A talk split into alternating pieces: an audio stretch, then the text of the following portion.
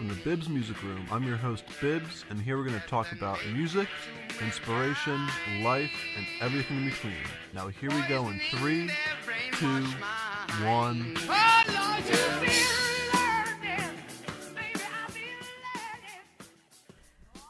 Hello, everyone. We are back with Chris. Hello, Chris. Hello. All right. Do you want to start us start us off by giving us a little background into you and your musical journey? Oh, geez. Um, so my name is Chris Corsetti. I'm in a band called Airspace. Um, I've been playing guitar since I was eleven years old. That was in like two thousand six. Um, I started singing in two thousand ten, roughly. Started writing music uh, about five years later. And here we are, I guess, you know. Um, I started uh, playing guitar. I used to live in, I grew up in Florida. Um, I was born in Lansdale, Pennsylvania, but I moved to Sarasota, Florida when I was about six. Um, so I grew up there, but then we moved back here when I was about seventeen. And I have been playing in a band ever since, really. I, my first band was in Florida when I was sixteen. Um, and then I started a new one up here. And through some form or another, that turned into Airspace in twenty seventeen. The original band was the the Red. What was it called? My original, I'll just say the the very original one is called the Red Lights. Yeah, the Red Lights. Yeah, yeah. I remember finding all those yeah. videos on YouTube. Yeah, I was gonna say that's an Easter egg for some puzzles that we have hidden in some yeah. certain artwork. It's like, so like a few like. Uh, don't say the title. I'm not gonna say the title. I want people to search them. I want to. I want people to find them. Yeah, there's like a, a few like of those like. I guess, like, was it school concerts or something? Yeah, yeah I think, uh, yeah, they were all just, like, Battle the Bands stuff. I think the one you found And then was... there was, like, ten where it was, like, you throwing, like, a ball, like, twenty yeah, feet we also... into, like, a trash can. yeah, we did. We from, were, like, we were on the... mound and, like, like yeah. was it your roof or something? Yeah, we we, like we were we were on the, the basketball trick shot thing early. And, uh... what made you want to do that? Uh, Dude Perfect, actually. Really? Yeah, because they were the originals. And, uh, yeah. I saw that. I was like, let's every do that. Every Nerf commercial. Yeah. And we did that for a little bit too. So it was it's a hybrid channel, you know, uh, different forms Music of art. Yeah, yeah. Wow. My two favorite art forms.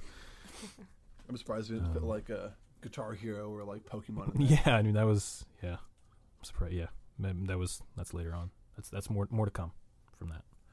Um, I think uh, so. Yeah, is that enough of my musical journey yeah. to start to get going? Yeah. Um, like, um, so. You started guitar when you were, you said eleven? About eleven, yeah. Yeah. Mm-hmm. What got you into that?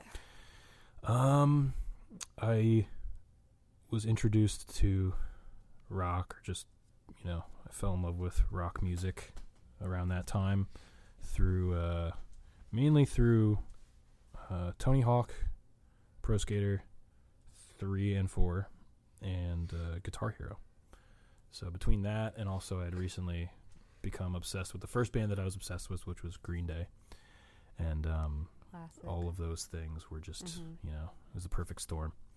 So I eventually started guitar. I took lessons for a couple of years, and then once I could figure songs out on my own, stopped doing that. I just kind of ran with it, um, and then eventually I uh, I played you know my favorite band is The Killers, so I played a lot of The Killers and just alternative rock songs for fun. Um, but then I. When I was in a band for a couple of years, I wasn't really happy with my technical skill, so I um I wanted to up my game a little bit, and I, f- I made myself learn a bunch of Metallica songs, and I learned uh, the James Hetfield rhythm parts because I couldn't do the Kirk Hammett parts. But um, but I made myself learn all those, and I was very strict to to those parts, and I had to downpick everything, and and just that really um, helped me grow mm-hmm. to the next level, I think, and that helped me uh, get to the point where I can write well within my skill ceiling. Like the parts, you know, like Airspace, we focus more on being tight and heavy. Um, so, our, you know, it's not the most um, progressive or technical music, but uh, we could if we wanted to, especially mm-hmm. now that Tyler's in the band. Yeah. And you also teach, right? I do, yeah. I have a lesson business called Red Falco Music, um, and that's what I do for a living as of right now. And um, I've been doing that since twenty eighteen. Um, I teach all of the instruments that I play. Mm. Um, that's been great. I'm very, I feel very fortunate that I can do that for a living. Yeah. Um, so yeah. Yeah. Um, so do you kind of emulate what you, the teaching style of what, how you were taught, or like, yes, do, do you have question. Like, how do you teach? Yeah, I, I, I, I do a lot. I emulate. Um, I went to a teacher in Florida. His name was Tony Shepherd, mm-hmm. and he, his teaching method was, uh, he didn't make me learn technical things from the bat, from the get go. Um, he just asked me what I wanted to play, and he would help me play those songs, yeah. which was great because, you know, it's it, you know, in the modern, in, like for what I wanted to do, it was a lot mm-hmm. more practical than just learning sheet music and scales and stuff, yeah. and it was a lot more fun and rewarding. So I. Whenever I get a new student, I'll just gauge where they are skill-wise. You know, I get a lot of beginners, but I also get a lot of uh, intermediate players. Mm-hmm. So I'll just gauge their skill level and where they're at on the, you know, the scale. And I will see if they can, or I'll ask them what they want to learn, and I'll either adapt the song to their skill level to some extent so that they have fun with it, mm-hmm. or I'll just teach them the song if they're able to. So. All right. Controversial question. Yes. Do you think... everyone could be a musician? Um, or do you think there's like some people who are born with the talent? Yeah, I mean, I definitely think it's, you know, on a, sp- a sliding uh-huh. scale, but I think once you get past a certain point on that okay. scale, it's kind of, it's not like, no, you can't, absolutely. Yeah. But it's to the point where it would take so much work and effort and time that it's not really worth do it. You, have you ever had a student that you're like, all right, maybe you should pivot into something else? Yeah, I've I've almost I've had a couple where I've almost done that, but then I, I just I pushed through it and um, really just worked with them and tried to figure out what they needed the most because um, they really enjoyed it and I didn't want to quit on yeah. them. So I've worked through. There have definitely been a couple students that I'm very proud that I got mm-hmm. them to the point that they're at, but. Um, Yeah, I've never had to outright tell anyone that they shouldn't do it because of like skill or anything. The only thing I've had to do is if some people will come to me with like with students as young as five years old. So sometimes I'll just say like maybe we should wait a little bit. Yeah. You know, and some people have started at five and hit the ground running, which is crazy.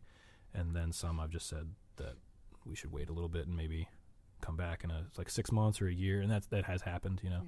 Yeah. Um, but yeah, so I guess no, you know, I think everyone can be a musician. I guess it just depends on the quality of a musician you are, you know, because like, that's subjective, right? you, you could either be a Frank Zappa or uh, do you know the band The Shags? No, off the top of my head. It's actually Frank Zappa's favorite band, and they're yeah. awful. Uh, I think I know what you're talking about. It's like three girls that don't yeah, play yeah. their instruments. Mm-hmm. Kirk Cobain liked them too. Oh, really? Mm-hmm. So you started on guitar, mm-hmm. but you're well versed in other instruments. I like to think so. I would. I would. I guess I would say so. Uh-huh. Um, Yeah, I play drums, bass, and keyboard or piano. Do you think that's like um, a vital part in writing music and starting a band? It definitely makes things a lot easier uh-huh. and allows you to, um, you know, go down avenues that you would have to, it, like if it, it just removes obstacles, really, yeah. is all it is. Um, so if I want to write something on a certain, or even if like you're in a space that only has one type of instrument and you want to write something down or, or mm-hmm. flesh it out, you know, if I couldn't play piano and there's only piano in the room, you know, then that might limit my ability to write a song. So um, it's really just giving myself more options when possible, you know. Mm-hmm. Um, I would say um, I'm easily like most proficient in guitar relative to the others, but drums are my favorite to play. Really? Yeah, so, every time you play drums, yeah. you're always like, I love it yeah, so dude, much. Guitar's so boring, dude. I want to play drums all the time. So, so why what not if you could hit the guitar? Um, I don't know. No one I've played with or met likes singing, so I just had to sing. Mm-hmm. You know, and I, um, which I like singing very much as well, yeah. but I think um, I've just, by the result of the universe, every time I've been in a band, I've always had mm-hmm. to be the guitarist singer. Um, so... Yeah, which I enjoy very much as well, but there's well, something about I the think drums, you guys man. Had a swap for uh, a show. I think that'll be the. They did that at um when we saw you guys at the Flying V, the band before you guys, like yeah, a bunch I mean, of their I've, members swapped. I've had that happen oh, really? with past okay. lineups and stuff where we were able to switch a little. Yeah. It was never to the point where it was entertaining, uh-huh. but it's always it's always fun, you know. Yeah. Um, you know. And, I always uh, do that with uh, with School of Rock. Yeah, we could do that. You could play bass and Brady could play guitar and I could play drums. We could do that. If we at rehearsal, we could just yeah. jam on something like that. That'd be fun. Like I, w- I would think for the most part, like most of the songs, like technicality wise, like I'm physically able to learn them. Yeah, I agree. Um, All right, so Airspace. We got two of the boys right here. Two thirds of Airspace. Right. Brady should be on yeah. maybe in a few weeks. yeah. So, from an outsider looking in, it seems like the band is very like conceptual. You know, you've got your look, you've got everything. First off, how'd you get the name Airspace? Um, so I wanted to change the name from the previous name that it was before. There's a name between the red lights and Airspace that I don't like to mention because it's still a little too close and I want to distance from it. But, uh-huh. um, but I wanted to change from that name because it sounded more like a metal band um, than anything. W- wasn't it like a me- kind of like a metal cover band before? Well, it wasn't a full-on cover band. We just learned a lot of Metallica songs. We never played a show without original music. Okay. Um, we made a point to do that, and we f- we switched, you know, as fast as we could. But um, but we did start with a lot of Metallica songs. Um, but yeah, we were never a full-on cover band. But we so then I you know parted ways with the those members of the band, and I was kind of just restarting the band, and I wanted to I was thinking of doing a new logo, but then I'm like, why don't I just do a new name? Um, and the name Airspace, it just the idea of open spaces and um, and the just I guess the the sense of freedom you get, you know, it sounds pretty heady, I guess, I don't know, um, but I just like the that feeling, and I, I thought of the word, and I thought it was a really cool word. I was really just like throwing stuff at the wall to see what sticks, yeah. and the word Airspace stuck in my head, and the feeling that that openness gives me excited me. So, and I thought it pairs well with the music I wanted to mm. to write. So, yeah, stuck with it, and we get the alphabetical advantage too. So, that's always a positive. That is true. And so, going into creating this mm-hmm. band, what what was your like initial idea for what you wanted it to look like? I think where we are now, this is the most fleshed out it's been, and I'm very excited and grateful for that because mm. uh, Brady and Tyler are the first two people that, uh, you know, one, understand what I'm going for, and two, enjoy and support it as well. Mm. Um, so, you know, I just want something that's um, unapologetically uh exciting and pretty or beautiful, whatever term you want to use, um because I think there's a lot of stuff, a lot of bands now, it seems like there's some underlying, and that's fine, like that's I totally understand it, I think it's very necessary, but it seems like almost every band has, no matter what they look like or how bright and colorful they may be in whatever specific situation, it seems like there's always like an underlying uh layer of either cynicism or irony to it that I that I haven't been able to find anyone that really doesn't have that. Um, and so I just want to want us to be a fun, exciting band. Um, that's nice to listen to and look at, I guess. So I like the colors. So, um, yeah, I think that's really the best way to put it if I had to. I think you guys are pretty fun and exciting. Thank you. If I do say so myself. We try. And now you guys are working on your second album. Mm-hmm. When writing the whole album, is there like, are you just writing fun and exciting music? Is there any like story? How do you like conceptualize a whole album? That's a good question. Um, I haven't gotten to the point where I've wanted to write a, a an album that is a quote unquote concept album, you know, that all just flows mm-hmm. and is a, a story in itself. Um, but I definitely do put a lot of thought into sequencing the album or the order of the tracks, you know. Um, so like for the first album, w- I was thinking about putting uh, our song "Too Live to Be Human" on the song on the album, um, just because that was that was on the demo, and a lot of people like that song live, and um, and it was one of like the f- one of like my first best songs I've ever written, quote unquote. You know what I mean? So I I love that song a lot, and I'm very proud of it. And so I was like, well, that's got to be on the first album, but I couldn't find a good spot for it on the album, uh-huh. you know, without it being kind of jarring or uh, it just felt like it was forced in there. Yeah. So I just left it off, you know, as, as much as that mm-hmm.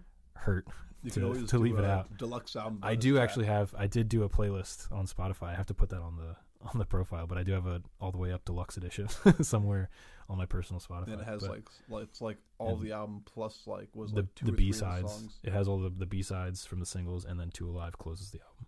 Yeah, yeah. Um, so you gotta make that like a physical copy thing. Yeah, yeah, that'd be, that'd be awesome. I'm down.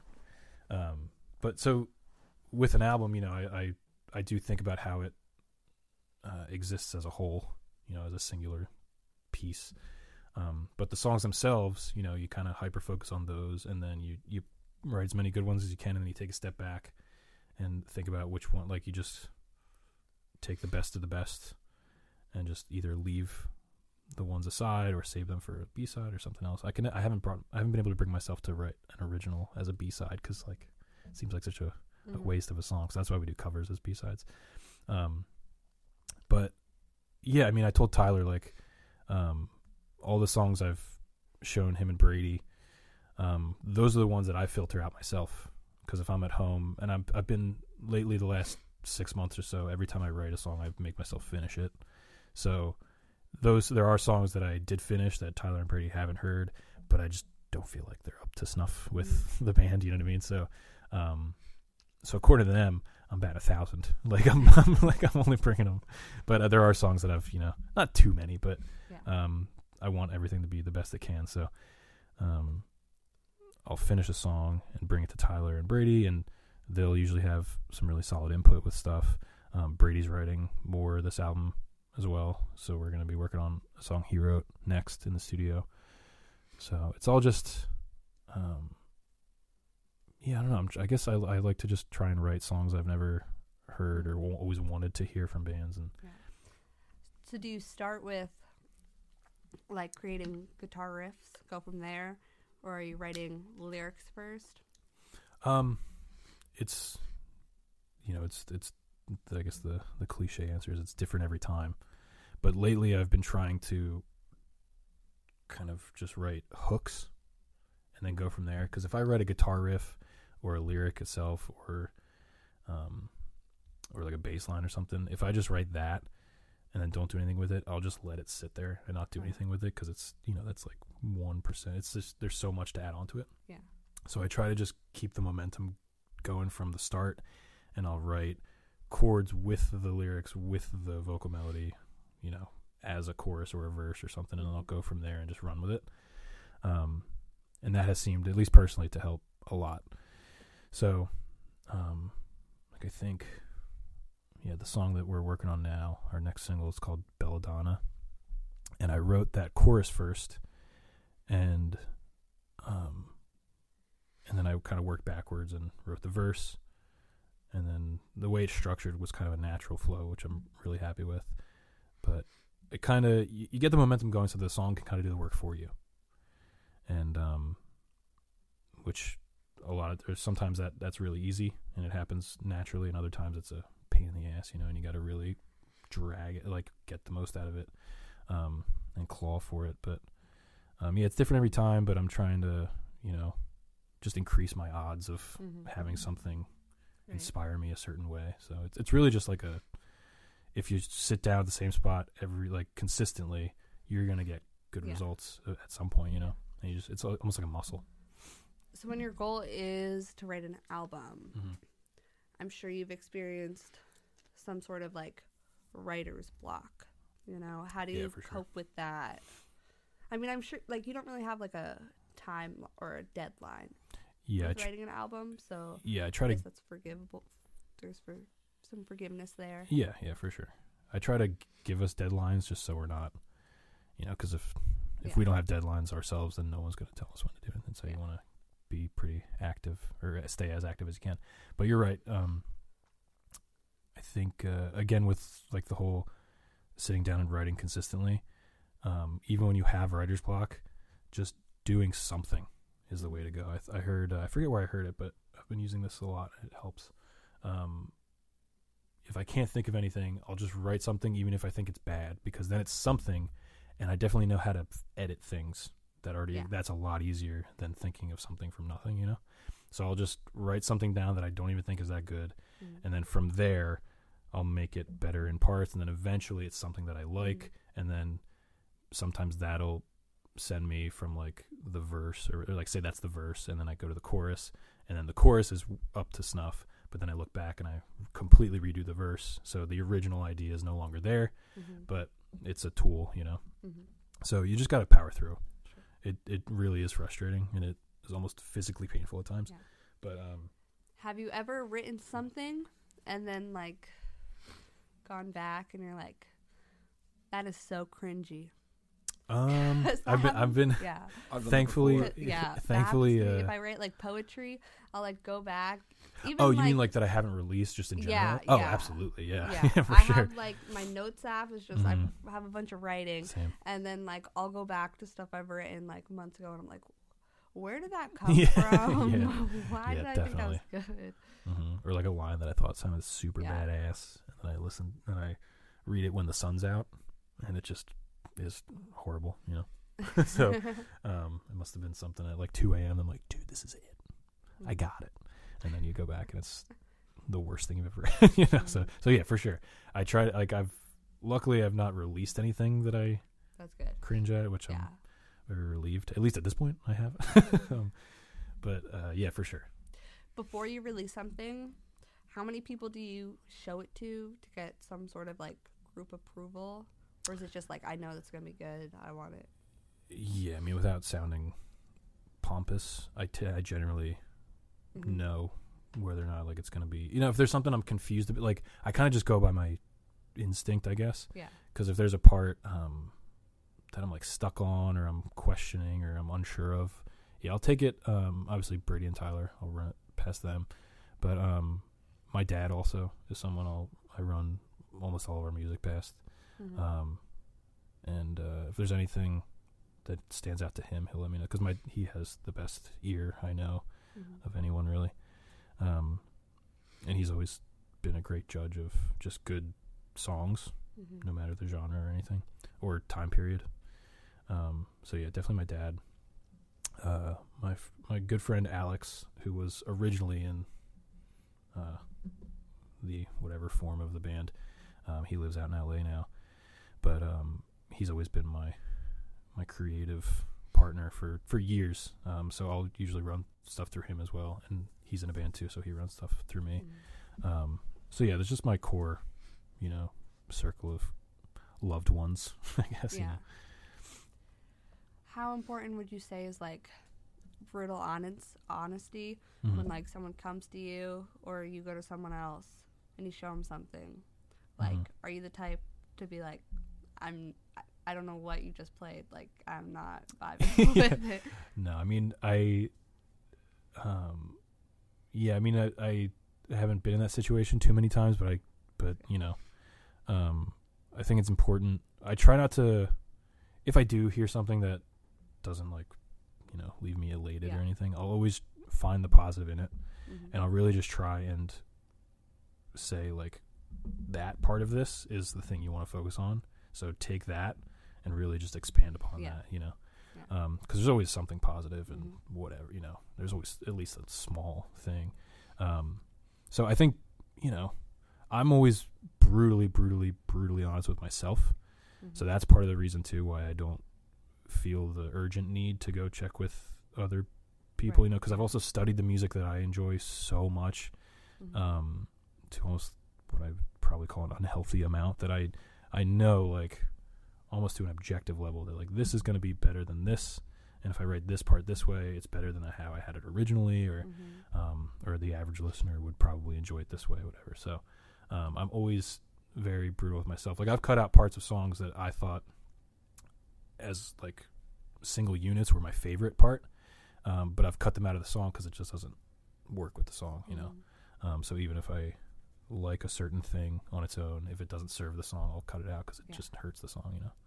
So are you writing music to like, obviously you write music that you like, but is it mostly writing music that emulates whatever sound you're trying to get, or is it, do you have a target audience and you're like, I want to write music that this audience is going to like? It's definitely what I want to hear, because if uh-huh. you um, even if you did want to target an audience, if it's not you know, if it's not what you produce naturally or what you want to hear yourself, it's, you know, it's bound to, at the very best, that's how you become like a one-hit wonder, I would say, because even if you're just guessing at what people want to hear, uh, you just got lucky. Yeah. You know what I mean? So you, you can't consistently reproduce that, so the odds mm-hmm. of you staying successful yeah. for a, a long amount of time are very small, if not non-existent. So I think you, I definitely write stuff that I, that excites me and I enjoy listening to. Mm-hmm. Um, just because I think that's the, um, the most it's the reliable way to do it, yeah. you know? So then I'm, I'm guessing like when it comes to, if you get criticism from an audience, mm-hmm.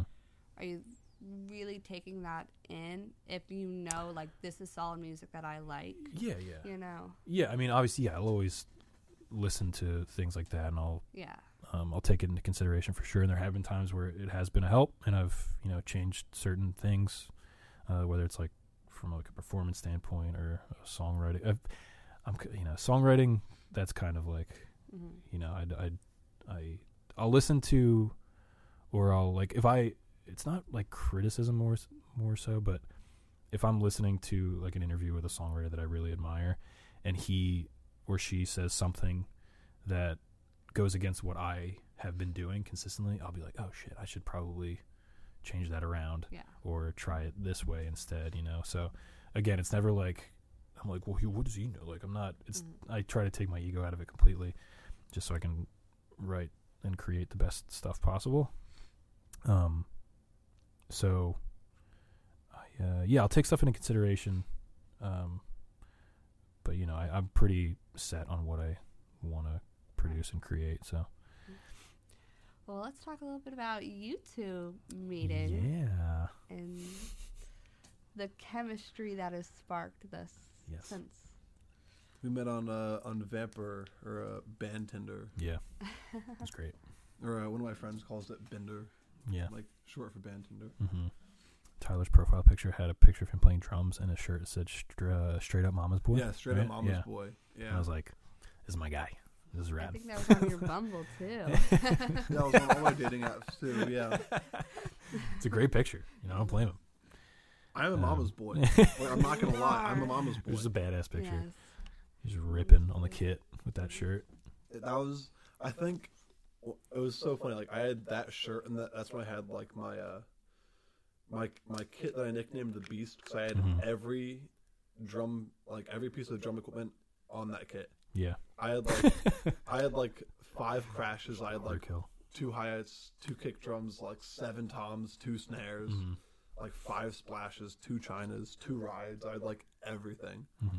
Then I had my Octopad on the side. Yeah, MacBook. God. So and then Straight Up Mama's Boy. Mm-hmm. Had you um, what do you you audition each other?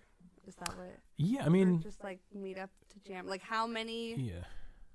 drummers have you? Oh God, tried out too many before you landed on this one. Too many. I uh, oh Jesus, I think that we're like what you could call officially in the band. Tyler's, I think, uh, the fifth or sixth. Wow. Um, yeah, so it's been a nightmare. Um. So when Tyler showed up, I'm like, dude, where the hell have you been?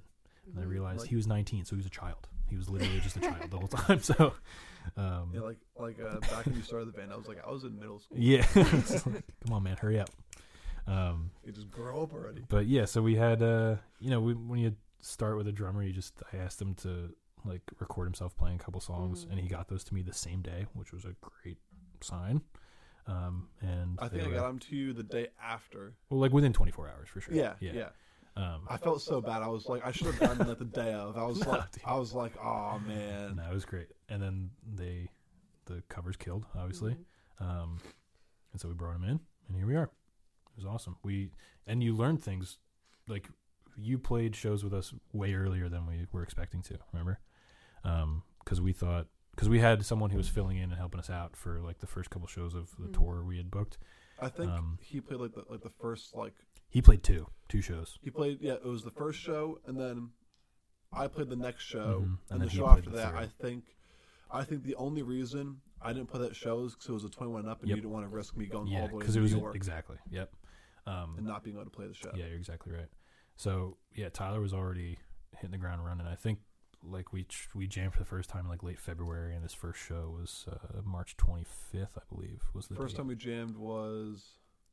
I think it was like early March, late February. I think it was February twenty-fifth. Here we go. So exactly a month later. I believe. I believe. This is the first show. Um, no.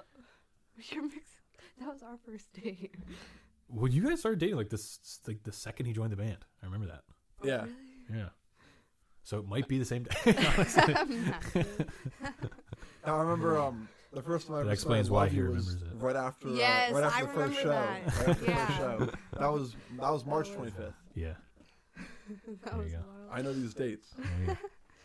Um, but so yeah, he he he caught on very quickly, to yeah. say the least, and uh, it's been great. And it's already been a year, which is crazy Roger to think yeah. about. Um, I, I'm keeping track of all the dates. Yeah. Like, like when March twenty-fifth passed by, I was like, it's been a year. Yeah.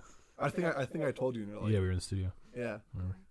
So what what are you looking for in your bandmates?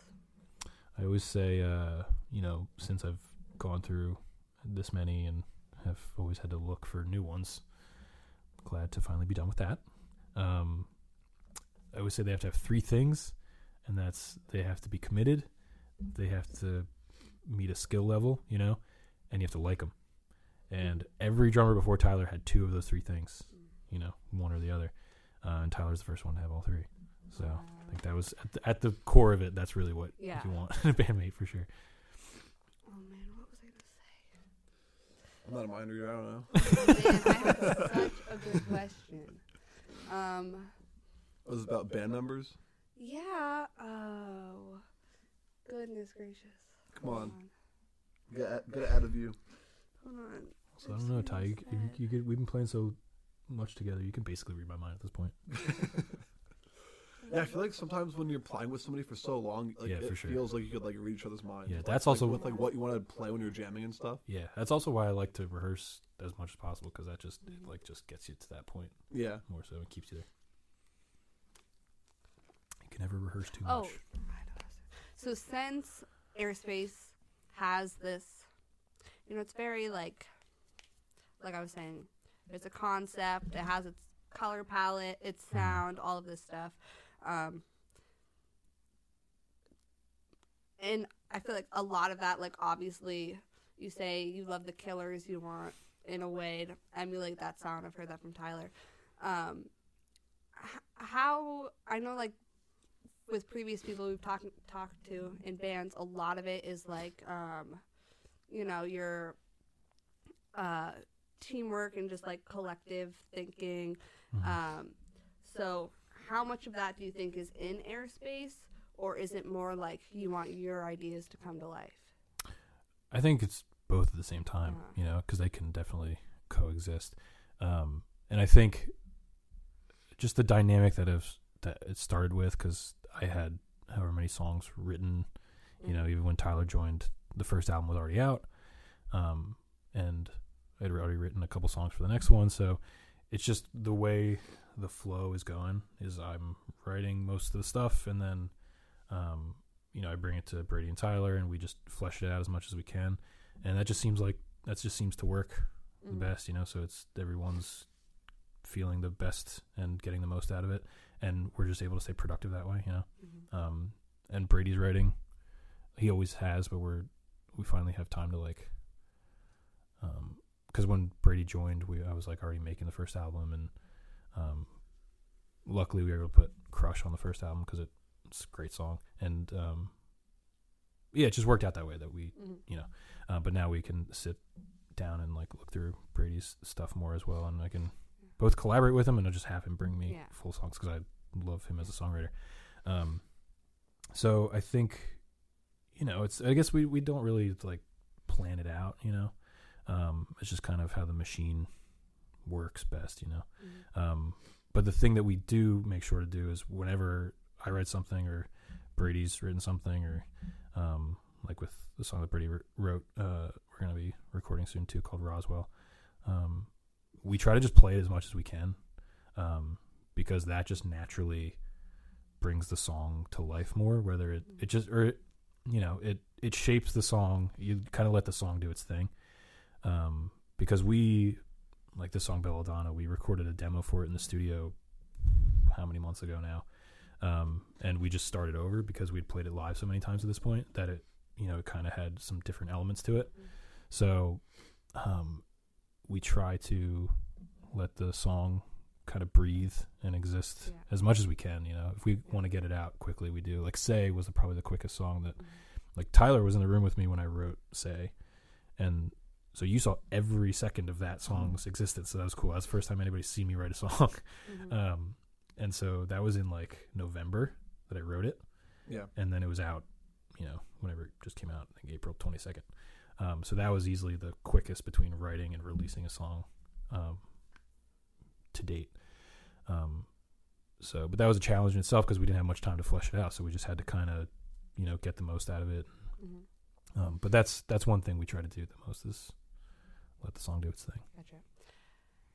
And how long does it take to play a song? Because it, it seems like you guys have like at least two practices a week. Mm-hmm. You're playing the same set. How long does it take to get sick of a song? um, ooh, I don't know. I mean, I don't really get Long sick time. Of our song. Yeah, exactly. I, don't, I luckily, well, that's yeah, that's always a good sign. Um, yeah, I, I don't know. Was there a song that I'm like, I've definitely like recently I was like, hey, I'm tired of playing that one. Do you remember? Like, I forget which one it was. I mean, I sh- maybe I shouldn't say it, but um, yeah, there's definitely stuff. Um, I feel like I remember at least you. The one talking about something we put it in the set recently. We hadn't played it in a while. Remember? Four words. Okay. Yeah. um, yeah, that song I got a little fatigued of. I wouldn't say I dislike it or I'm tired of it, yeah. but that's the first time in uh, four years of playing oh, wow. it that I was, you know, a little tired of it. Um, and it's not really. It's, it's less being tired of a song and more like eager to get to new ones. Mm-hmm. Um, like, cause we like, uh, yesterday we played, uh, we focused on some new stuff yesterday and it just makes me feel, at least me personally, I don't know Ty, if you feel the same way, but, um, I don't know, you just feel kind of rejuvenated and like you're moving forward, making progress, and it just feels better naturally than to go back and mm-hmm. just rehearse stuff you've been rehearsing for years, you know? Yeah. So, um, So after you've accumulated all the songs you want on the album, do you mm. think, even after you're done writing a song, are you ever like, that's going to be the big hit? Um, as much as we can say that, I guess, you know. I think, well, yeah, I definitely have standouts on an album, mm-hmm. I would say. Um, I've definitely mentioned, like, like saying, like, this one's going to be a, gonna be like a big hit. When, I heard, when the next song comes out, it's like, yeah. dude, this one's going to be a big hit. Too. And the next one's like, dude, this one, this one's going to be... That's the goal is to keep it... Yeah, you know, when I heard... Every song is going to be the Against big hit. The Wind, I was like, that's going to be the big hit. Oh, thank and you. You were like, uh, no, I think it's going to be Belladonna. And I was like, I've uh, I kept I've on telling you, I was, I was like, just, wait, just wait for this third one. No, I... Well, like, you've probably heard the demo Belladonna. Yeah. Which, and the live version, yeah. I guess. But I'm, I'm excited for you to hear it. Yeah. But I'm glad you feel that way because I was. That's funny you say that because, as much as I love Against the Wind, I was a little like, um, once we finished it, it, it ripped more than I was mm-hmm. expecting it to, which is good. But um, but yeah, I was worried because that song technically, in my eyes, doesn't have a chorus, and so I was kind of worried that like it's the first song from the yeah. new album. I'm like, oh, man, I, I think hope this... like the guitar parts are really catchy. Like right when you start, like I'm like I'm like. And then the when you come in, I, I don't know. I Thank think you. Just yeah. like the music of it is really catchy, even if Thank you're you. Like it doesn't have a chorus. I think. Yeah, I do love playing that one live. Yeah, that's probably the hardest song to play live in oh, our really? in our catalog. But oh, it's so much fun. Um, I would say, at least for me. For me, that, that song is pretty easy for me just because... Yeah, I mean, it's, it's pretty, pretty just... Forward. Yeah, you just got to be... I would say... It's just a tight thing for you. I don't think there's any songs in the entire discography that are, that are like, physically hard, but, like... I, would say I think there's, there's ones I have to think about more than other ones. Yeah, exactly. And I think it just as, like, a... All three... Like, that song is very... Like, all the parts are woven mm-hmm. together a lot more than other ones, and it's very specific... Or, Yeah, like you have to you have to focus more, you know, for yeah. sure. Um, because I guess the guitar wise, it is the most technically challenging. But like, like I said, it's not it's not yeah. like I'm pushing my limits or anything. Do um, you have like your favorite song you've ever written? Oh man, yeah, I have a couple that are up there. Um, I th- it's tough between like favorite and what I think are the best ones I've written. Um, they usually go hand in hand. One of my favorites that I'm most proud of is Tillicum for sure. Um, like artistically, I'm very proud of that song. Mm. Um, and just the, just the, the meaning of it in the context. Um, but, uh, I definitely think Monica was number one for a while. I think Belladonna might be the first song to come along and possibly dethrone Monaco. I think at least in our catalog, but, um, but we'll see. That the, the people are the judge of that. It's going to be the first one to reach a million streams. Yeah. Oh man, that'd be rad. Um, so, Yeah, I, Monaco will always hold a place in my heart for sure because I think that was um, that seemed like I kind of broke through a certain threshold in songwriting, mm-hmm. at least for what I was hoping to get out of myself. You know, um, I do love Bell- Belladonna a lot, um, so I'm excited for everyone to hear it. I know this is frustrating. Like you mentioned that song we haven't put out yet, but um, yeah, Against the Wind's fun. Um, yeah, Neon Gemini, um, people. Seemed to re- respond to that one more than I was expecting, which is good, because um, that seems to be probably our most popular song right now. I feel like a lot um, of people, even though it's like not doesn't have as many like streams as like Monaco. Yeah, I feel like a lot of people get drawn to it mainly because it's the first track on the first album. Yeah, yeah. I feel I, like I, that's I, one reason why people mm-hmm. like are like, oh, like. That's like the first one that everybody's going to be hearing if they just click. Yeah, play it's on like the, the intro. That's a good point. Yeah, um, which I mean, you know, I was that's why I put it as the first song because I'm like, if yeah. anyone's gonna like, if that's gonna be the first thing they hear, I want it to be that one. You know? It's also good for a radio play. Cause, like when people mm-hmm. listen to like, like if you send like an album to like a radio station, yeah, they're not going to listen to the entire thing. They listen to maybe like the first three, yeah, exactly. three songs, if that, maybe that, two songs. Yeah. So if like the first song or two. Isn't like one of the good ones or catchy ones. They're just mm-hmm. going to be like, okay, I'll just put this in the pile with like a hundred other ones. Yeah, and that goes back to the sequencing thing, right? So, I um, and like Tyler said about the Killers, like obviously I, you know, I'm a big influence. I I try not to emulate their sound, but I, they're definitely like my guiding light mm-hmm. with whatever I do because they, like their music is the closest to what I've wanted to hear. It's like p- as close to perfect in my mind as yeah. I've ever heard. Yeah. Um. So it's more so like I don't want to write the Killers stuff. I just like that's the closest to what I would like to create. Right. You know what I mean? Um, so with sequencing though, like where like Monaco, I always thought that was like the you know that was the the go to I guess for the album. Um, not that the other songs aren't mm-hmm. that, that I don't think they're I'm proud of them or anything, but um, I put Monaco at track number two specifically because. The Killers, like that seems like the slot, you know, for like the the big song or the the one that you want to hit the hardest. Like track number two seems like a slot, and other bands do that as well. Yeah. Um, I feel like the spot for like like the song you want to really like be like the song for the album. I feel like somewhere in the first like third of the album. Is, like, oh yeah, for sure, the A side, yeah. So side or side one, yeah, yeah. Um, and then even like, you know, I always say with uh, All the Way Up, I feel like the song, the album.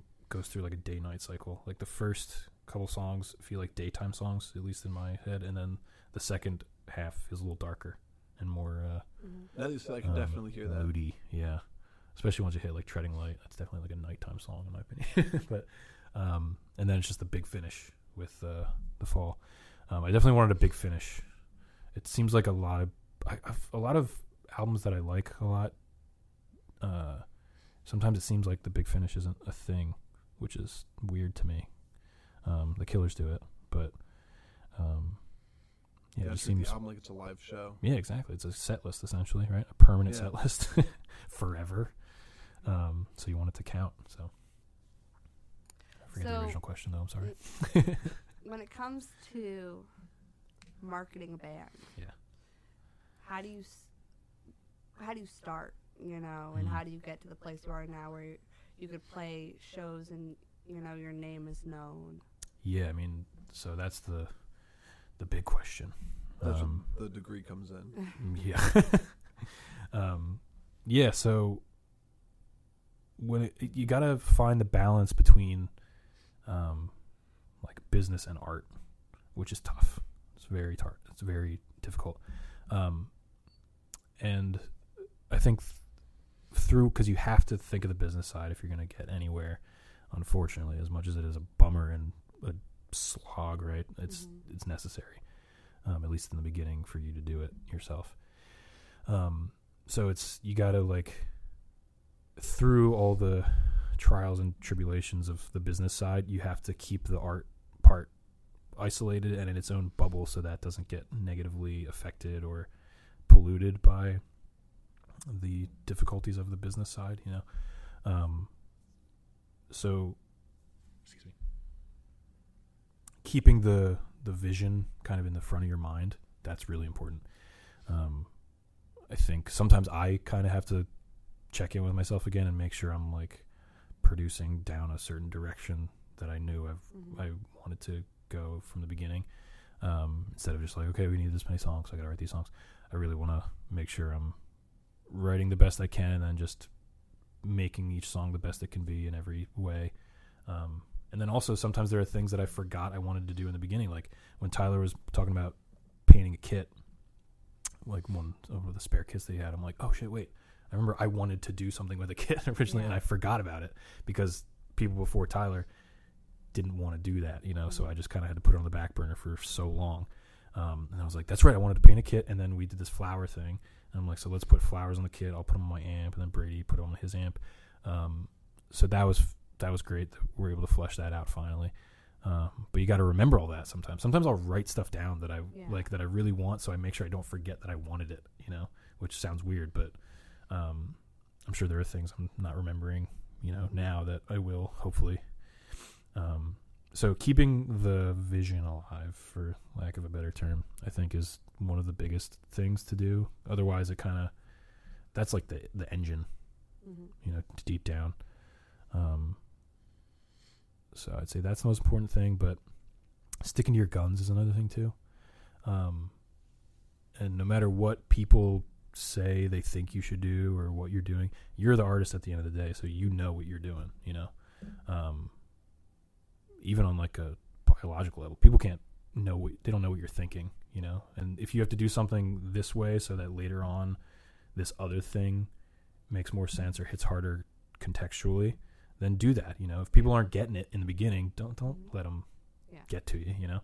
Um, you know, like I've there's so many times where people have kind of, um, and still, I mean, I'm sure we will as long as we're a band, but um, people think it's like, I don't know if people think it's lame or weird or the color code, you know. Um, or sometimes I feel like people think we're trying too hard, but I'm like, I just, it looks fun. You know, I like it, and it's cool, and it's exciting, and it stands out. It's memorable, yeah. I like to think. Um, but it's just how I how I want a band to look, you know? The thing I like about the whole like color code is, yeah. like, if people like it or don't like it, they're always going to say something. There you go. Exactly. That's yeah. a great point. I never even thought of that. And so also, it's it's a talking piece yeah. no matter what. Yeah. You guys definitely stand out when it comes to, like, the local music scene. Um, Thank you. I would say you guys are probably the loudest. That's also something that I always, I always want to do. That's yeah. good. Um, that, that's only because we want you, want you to hear us no matter what. Yeah, yeah, exactly. But when it comes to, I feel like Lehigh Valley has a lot of local bands, you mm-hmm. know. Um, I mean, you guys do stand out, but like when it comes to booking shows and stuff, mm-hmm. um, do you feel like there is a lot of competition, or is it more like support from other local bands? Um, I don't know. I think the Lehigh Valley has a cover band epidemic. Um, that's a big issue. So Lehigh Valley has not been a great place to start a band. It still isn't. Um, and as whatever that, whatever kind of opinion that may be, I don't care. I'm I'm I'm tired of it, honestly. Mm-hmm. Um, and it's really discouraging to see a place that has so many awesome and cool venues um, to have them be uh, underutilized, so that the owners can like make money short term by by booking cover bands instead of giving original bands yeah. a shot, you know. And I, I've heard the argument so many times where it's like, there's room for everyone and there's there's no limit. I'm like, yeah, but that's bullshit, because for every set that a cover band books, that's a set that an original band is not getting. So I don't understand how that's, you know what I mean? Yeah. Um, so that's a, that is a big problem in the area, and I'm sure other local bands would, at least maybe not openly, but, you know, I would hope they do, as they should, because local bands deserve better. So, um, but, you know, when it comes to support, though, I, you know, I kind of, I don't know, I don't really focus on that kind of thing. Um, because being in a band, I always say, is like, it's incredibly difficult on its own.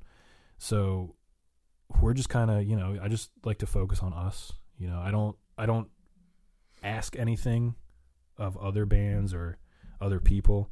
Um, uh, but I also, you know, I don't really go out of my way to help other bands, but that's, that's just how it is. You know, it's not, that's not a good or bad thing. Um, I think it's, you know, just focus on yourself. That's the, that's all you really have as a human. That's all you have the capacity to do if you yeah. like to get to a certain level as a band.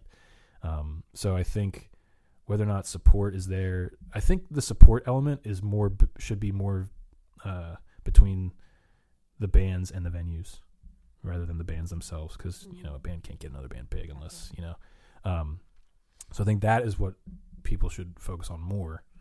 Um, because it's all just about giving new bands opportunities and original art opportunity. So I think that's uh, underutilized greatly in this area. Do you have um, a favorite show you've played in the Lehigh Valley specifically? Um, I know my favorite show, but it was not in Lehigh Valley. Same. It's my favorite show also. um, it's your first show. Yeah. Yeah.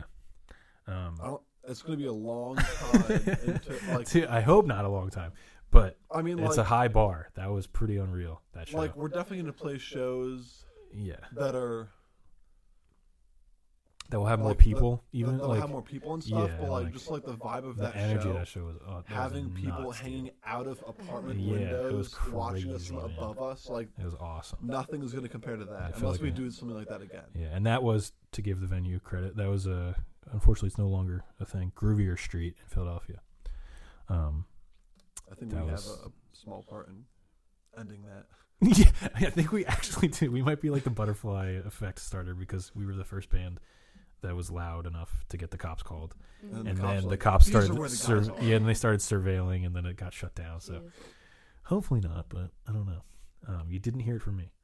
Um, but in the Lehigh Valley, um, oh man, definitely. Uh, I can't. Excuse me. I can't think of one specifically, but it was most likely one at uh, Live at thirteen, which was the venue, again, that's sadly no longer active, uh, that Brady helped start with his good friend and our good friend, Chris Kennedy. Um, 'cause that place was always just had the most energy, and it gave it only original bands. It gave everyone a shot. Like, you didn't have to, like, if you just, you know, their issue was they had too many people that wanted to play there, you know, which is always yeah. a good problem to have. Um, so if you got turned away, that was mostly your problem, you know? Mm. Um, so definitely whatever, because we've played there too many times for me to remember at this point, but, um, there were definitely some, I think there was a Halloween show that we played one time that was really cool. And that was, I think that was the first time, uh, we had played The Fall and the crowd sang the chorus with us, which is, that was definitely a highlight. That's always something that's very, very nice. Yeah. And it's also, um, very different because like, from all the bands that I've been a part of, mm-hmm.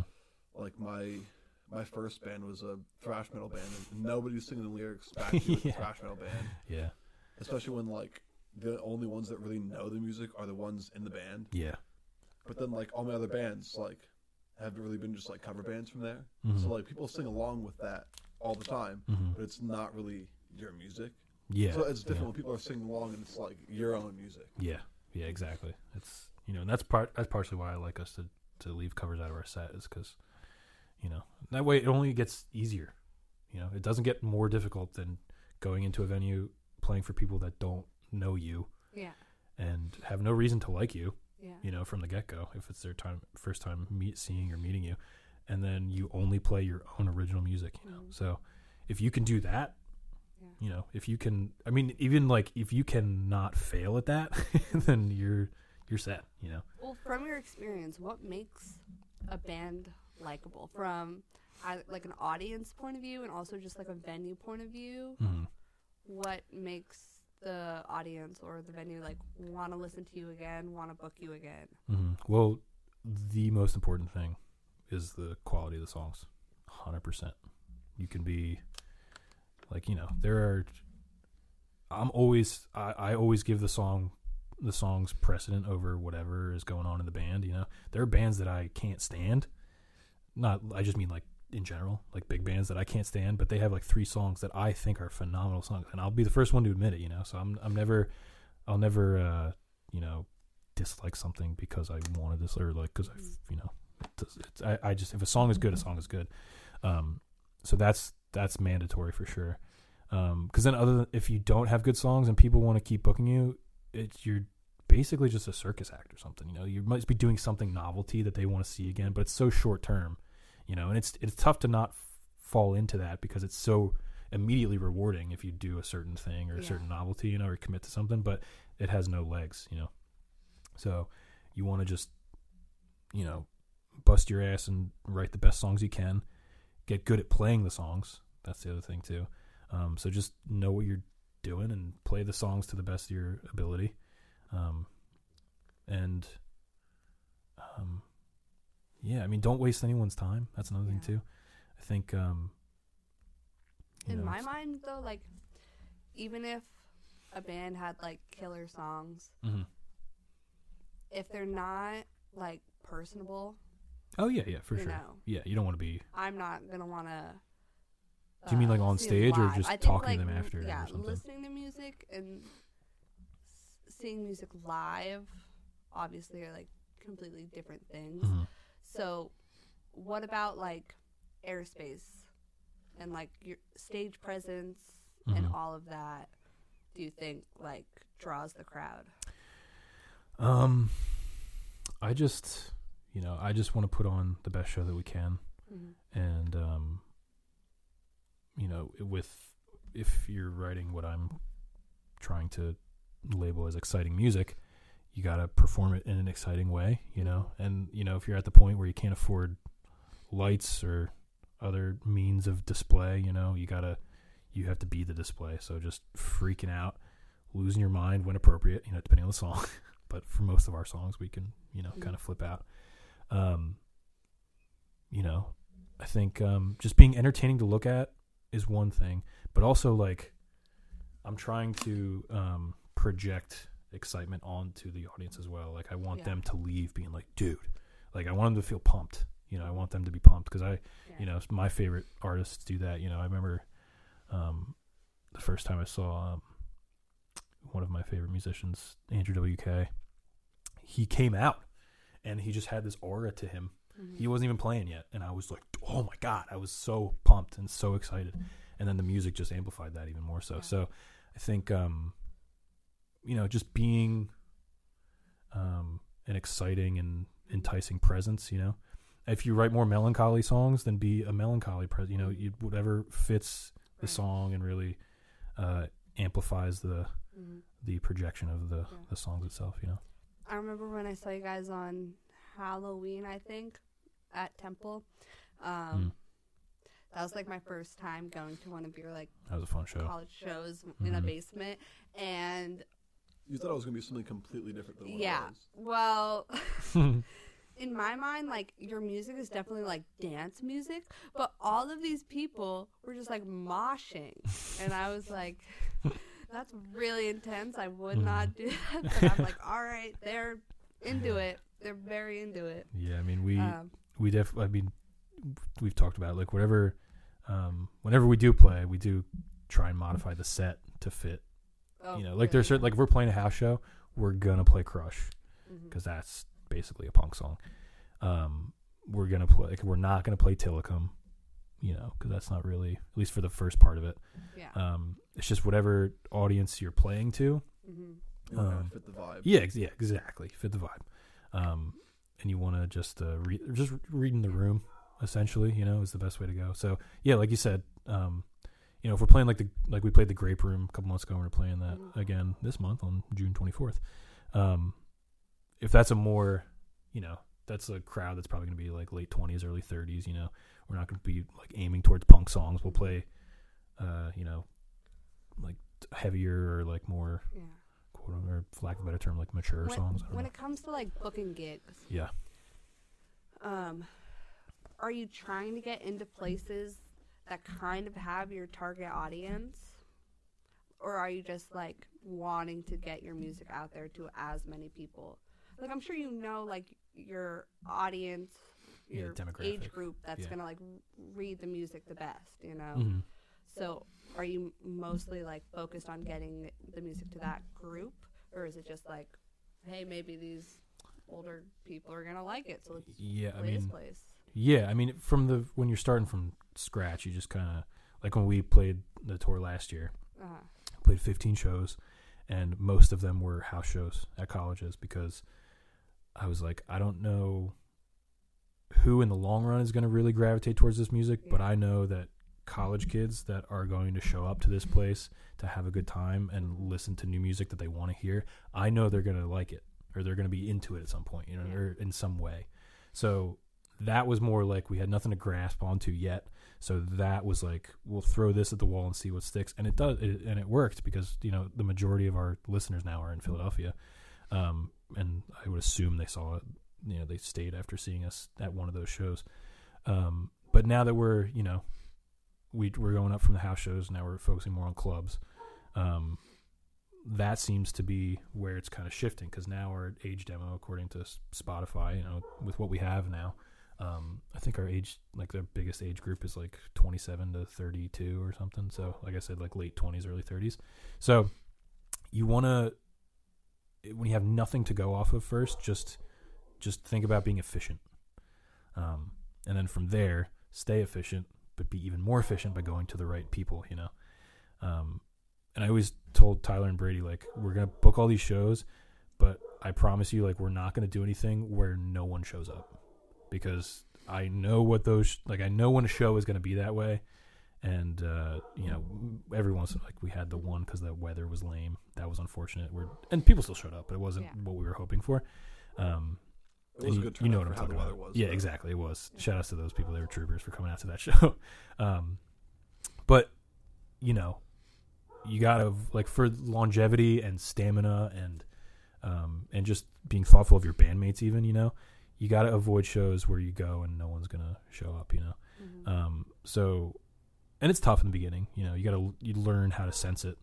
Um, but for the most part, you just want to go to places that, you know, people will show up and be excited and they'll be looking for new music mm-hmm. and, um, learn from there and then just target those people, you know? Now I'm sure from as many years as you've been playing live, mm-hmm. that there have been at least a few funny fail moments on stage. I think we all have them. I'm sure you do to, too. I try not to Most think mine are yeah. from School of Rock. Yeah, let's go. Because I don't like to mess up with my own shows. Well, yeah, yeah, no, we we've minimized up, it greatly. And there was, yeah, are times. Yeah. Do you want to share maybe your most memorable sure. moment? Yeah, um, I think, and it's early on, so luckily this is before the Airspace era, but, um, oh man, I think, yeah, I think probably the most memorable is we were playing a, a, a venue in Allentown, and, um, the power went out, oh. and, um, he went from us playing as loud as we play to nothing, and but luckily it was in uh the section of Too Loud to Be Human, the I'm I'm okay I'm okay like that bridge part, and so our drummer, I just told him to keep playing, and I just like did that with just drums, and I got the audience to sing with me, oh, nice. And so I kind of played into that, you know, rolled with it as much as I could, yeah, with no music otherwise. How um, long did that section end up being? Oh then? My god, it was like it was probably like fifteen, twenty seconds, but it felt like ten minutes. I didn't know what the hell was going on. Um, and luckily my guitar came back after that and we finished it. So it was, you know, that was probably the scariest thing that's happened.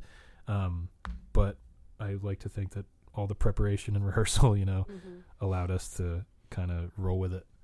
Um, and then there was also a time where during uh, Battle of the Bands where I stepped on, I, I added a pedal to my pedal board at that show, and so it was off to the side, and I put it on the, the wrong side because that's where my feet usually were, and I stepped on the cable and I popped out in the middle of a Battle of the Bands. Mm. Um, it was fine. We've never Turned like okay. fallen on stage. I have not. I have not. You've never like. I have so um, many times. I, um, You've never. Oh man. I thought it was more common from like what you do, like with like dance. Yeah, I know. Oh, for sure. One a lot time, of like. Well, but movement. I mean, I mean not necessarily because I'm just moving around like a yeah, like a like a nutcase. She's she's probably graceful and wonderful at what she does, and I'm over there just moving and just yeah. trying not to trip on the thirty it's, wires. Yeah, there. Because you guys have like so. In my mind, like props, you have so many instruments. I guess, I guess. When I'm like yeah. walking around, I trip on like all of your chords. Yeah. Um, you just gotta learn I've, where they all are. Yeah. You know, I've had like this one time. This what this happened. Luckily, just during a practice. Oh, so bad.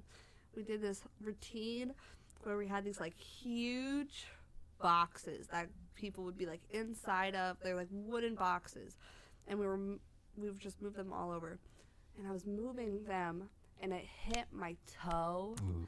And my nail just oh, ripped dude. in half. Oh yeah. God. And it was I hate that. But luckily the boxes were red and the blood was red. Hell yeah. Uh, yeah. The show must go on. What was that? The show must go on. Yeah. It was, um, that was luckily, I, I've never. Um, really? You're sitting the whole time, so. Uh, yeah.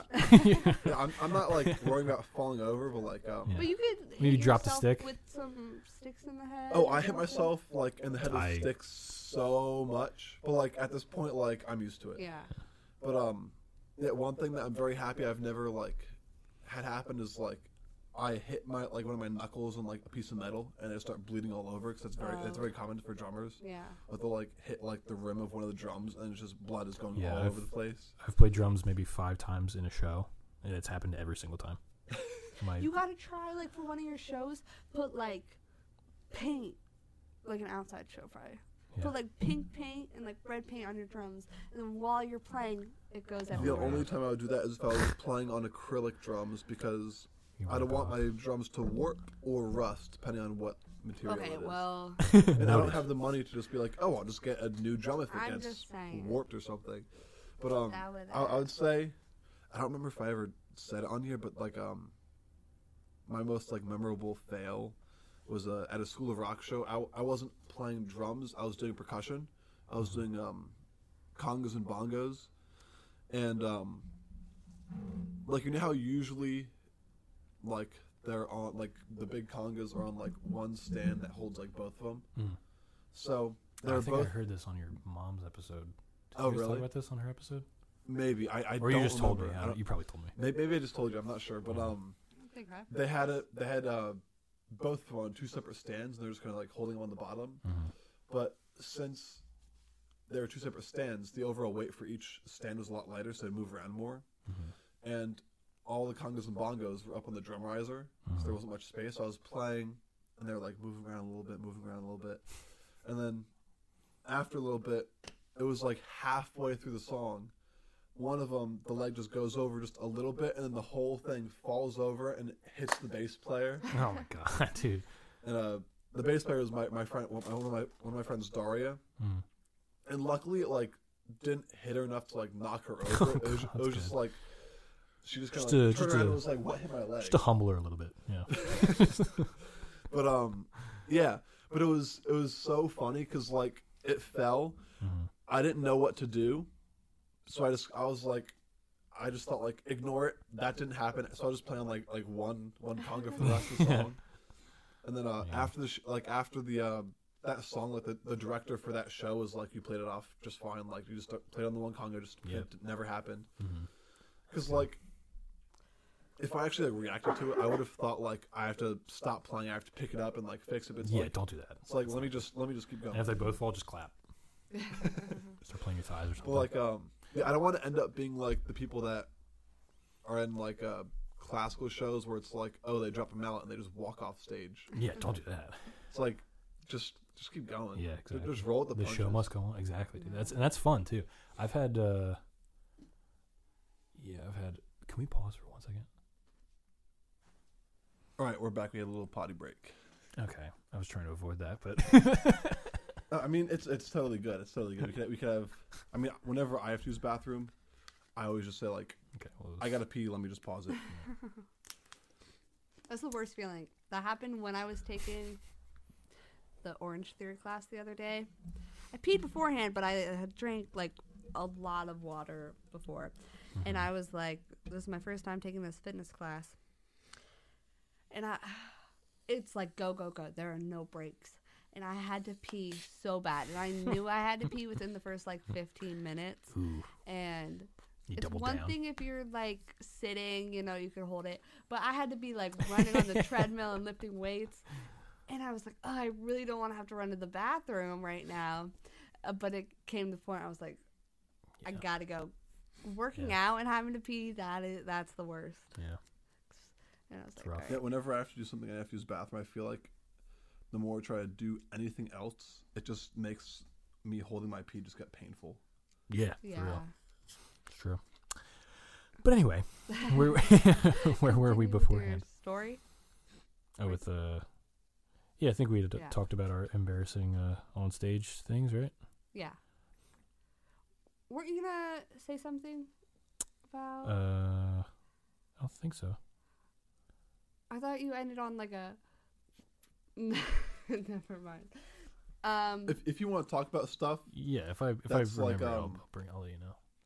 Like if it's touchy, we can still talk about it. But then if you want to like edit stuff out, no, I no, can, no. I, I can, think I can edit small stuff. I out. think she was saying right before I asked to pause. Yeah, I was oh, saying okay. something, but I forget what it was. Oh. Okay, okay. But um, but yeah. So that's the embarrassing Is thing. Is there anything touchy we could talk about? Dun dun dun. Hmm. Give you us bring some up, like, tea. Ba- band drama stuff. Yeah, give oh, us God. some band drama tea.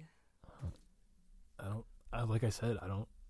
I don't think I have many or have much. Really? Um, because we. Uh, I don't know. You stay in your own lane. I guess, yeah. For we try not to. Try to just do our own thing. Try not to. If you were offered a up. spot to play with a band that you don't enjoy. Either their music or who they are. Would you take it if it was a good venue? Oh, that happens more often than it doesn't. I would say, really? like, not that like I deliberately don't like. Yeah. It's just like that we don't necessarily pair well with. Yeah, yeah, that happens way more than it doesn't. I would say. Um, but you'll because yeah, for sure. Yeah, because I mean, our our set's our set, you know. Oh, so you you don't think that like the people you play with affect the. the look of you? I think once you get to a certain level it does, yeah, but when you're just trying to get in front of people no matter what, it's you don't have to worry, like yeah. you shouldn't worry about it, but you also don't have to, because wow. people are just like I th- I think that's a, that's the thing too that I've been trying to work on is like I try to s- really like P O V the spectator, because I'll stress about stuff that I'm like, oh, people are gonna think this, people are gonna think so. And then I'm like, when I think about a band, that never crosses my mind. Yeah. You know, and you got to like actually, it's so weird that sometimes we project thoughts or thought processes onto people that aren't natural. Yeah. But they feel natural when you're worrying about them.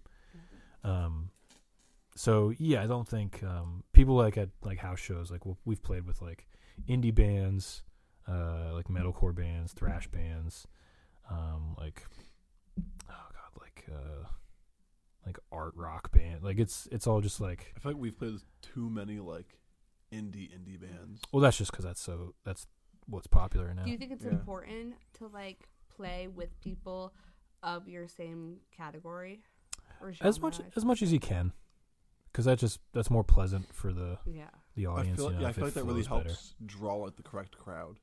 Oh yeah, yeah. I think what's like um. So I feel, I feel like, like if there's a big one. mix of bands playing. Yeah, like you might like there might be a lot of people that are like, oh, I like this band specifically, but I feel like if there's like more bands that are playing the same thing, mm-hmm. people that like that specific type of music are more likely to just go there because they're like, oh, this is my music. Yeah, I guess then go to a place that has a mix of a bunch of music, so they're not yeah. gonna like all the music, only like maybe one band. Yeah, I'd say in the beginning it's ideal but not mandatory. Mm-hmm. I guess the best way to think about it. You know, yeah. do you have a dream band to play with? I mean, the Killers for sure. All day. I mean, Metallica. Yeah, I mean, that would be they're so fun. They're the the uh-huh. the big ones for sure. But um, you know, we've played with Crowbot. That was pretty oh, unbelievable. Yeah. Um, I still have to play with the full band at some point. Well, yeah, you were there with. Yeah, Brandon. I was there with Brandon. Brandon. Watched, Brandon watched you. You know, that's cool. Yeah. Um, I think I I played, talked to uh, him just for like a brief moment. Oh, you did? Yeah, that's like good. While we were setting up, not like a, like just like. Oh, okay. Just like. Chatting with him. Well, I'm sure kind we'll, of like, we'll see him again soon, I'm sure. It was just banter while we were setting up and yeah. he was staring down. Yeah, dude, he's your peer now, so yeah, it's no biggie. Yeah. No big deal. Look out. Uh, I, didn't, I didn't know he lived so close. Yeah, in uh, Pottsville, I think. Or yeah. Maybe I shouldn't say that. We should bleep I got to have him on here. I got to have him on here whenever yeah, whenever he's done touring with like Steel Panther or something yeah. like that. Or something uh, what about a dream venue? Oh, man. I mean, like the top of the top is Wembley Stadium. That's the... I don't think it gets better. It doesn't get bigger. The Moon is like maybe the next biggest. Thing, I, I, feel, you know I, I mean? feel like Wembley Stadium is really good, like that's, size-wise, but I feel like looks-wise, I want to play yeah. Red Rocks. Yeah. Oh. You want to play? Oh, Red Rocks. Yeah, Red, Red Rocks. Rocks I awesome. think is the prettiest venue. That's a very good one. Yeah, oh, yeah. That's one I always forget about. But you're right. I've, you've brought that up a couple times. I agree. That's that's up there for sure. What about um just like venues that you would like to play at? Around this area, um, I don't know. We've played like uh, what would you consider this most area? Of my, um, I would say Live at thirteen like was my New number York, one. New York, New Jersey. Oh, okay. So like the tri- yeah, yeah. There you go. I thought you meant Lehigh Valley. Um, I mean, like not not like dream venues. I'm saying uh, like in the moment, like oh, in the moment, like what are bigger venues that you would enjoy? Like, I would want to play Sherman Theater. Yeah, Sherman Theater is good. Didn't you guys play there? We played the Sherman, Sherman Showcase. Showcase. Oh. It's like owned by that, the same company, just like the building right next door. It's yeah, more like I, a bar venue than like a gotcha. Theater yeah, venue. just but but the but both due to like location and how they operate. I think there are other places that are uh. like they look similar and are nice theaters that I think would be more fun. And I want to play, play. A, like a theater like that just because I feel like it would help us with our sound. I, feel I like agree. Yeah. With like, mm-hmm. at like every show you play, people are like, "You guys sound like you should be playing on a bigger stage." I hope like, so. With like your sound and stuff. So like, I feel like if you play in like an actual theater, people are gonna be like, "You sound so good." When it comes to those kind of shows, is it? Are you reaching out to them, and it's just like hit or miss if they want to take you, or is it like you it's have to so, have connections? Yeah, it's so like beyond. Inconsistent, like it's there's an absolutely like yeah. it's almost like when you look at it on paper, it's almost like an impossible task to like book shows that are like get f- like move forward yeah. in booking shows, you know, like in bumping up the like the stage, you know. Um, so it's like the first club show we played. Um, I hadn't even started. It was the last show we played of the first tour. Which was nice because I'm like, okay, cool. Now we'll send off to next year, whatever, and yeah. we'll play clubs now. Um, but that one, we got that because the the guy, his name's Dylan, uh, we're buddies now. He like he just found us on Instagram. I think he said he saw like a recommended post or something, and he found us, and he's like, "You guys sound great. You should, do you want to play this show?" And I was like, "Hell yeah!" And so that just came out of thin air. Like it was. I mean, obviously, we lined up the yeah. stars the much as, as much as we could by putting out you know mm-hmm. music that we are proud of and stuff, but. It's it's so tough to like, um, just cold call and, and just even like having references is tough if you don't utilize them in the right way at the right time, you know. Mm-hmm. Um, so it's it's definitely I would say that's the hardest part of everything is mm-hmm. is booking shows, at least at this point. Yeah. And I know you guys have a bunch of like sh- just shows coming up, mm-hmm. but that's not. Any tour or anything that's just shows. Yeah, no, we're just staying active. We're so just then still w- playing shows. When you drop the album, you're mm-hmm. gonna play in like a tour. Yeah, the, the most as much as we can. Yeah, I think um, you know, the first tour that was kind of, I kind of booked the first half as it was going, and then the second half as it was going. So it was a consistent momentum, uh-huh. thankfully, which worked out very well. Um, but yeah, I'll, I'll definitely like once we're closing in on finishing it, I'm gonna start um, really. buckling down on booking stuff so that we'll be able to play consistently mm-hmm. wherever, you know.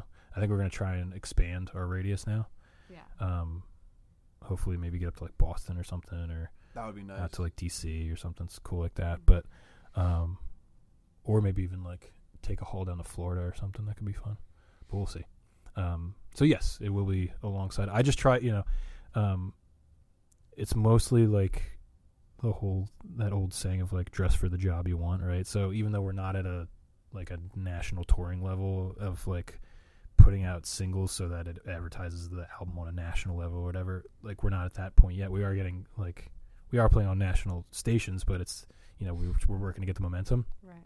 But I'm acting as though we're already there, mm-hmm. so that if it falls upon us or when it falls upon us, we're ready, you know, and it, there's no like stumbling, yeah. you know, we're just, it'll very, be a very smooth transition, you know, um, or at least like preparing mentally or as much as we can. But how much of it do you think is putting in the work and how much do you think is just like getting lucky? Um, when it comes, when you see these like bands that are popping off out of thin air, you know? Yeah, I mean, one thing that,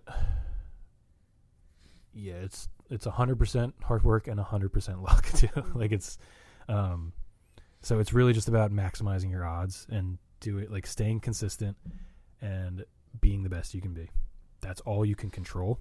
Yeah.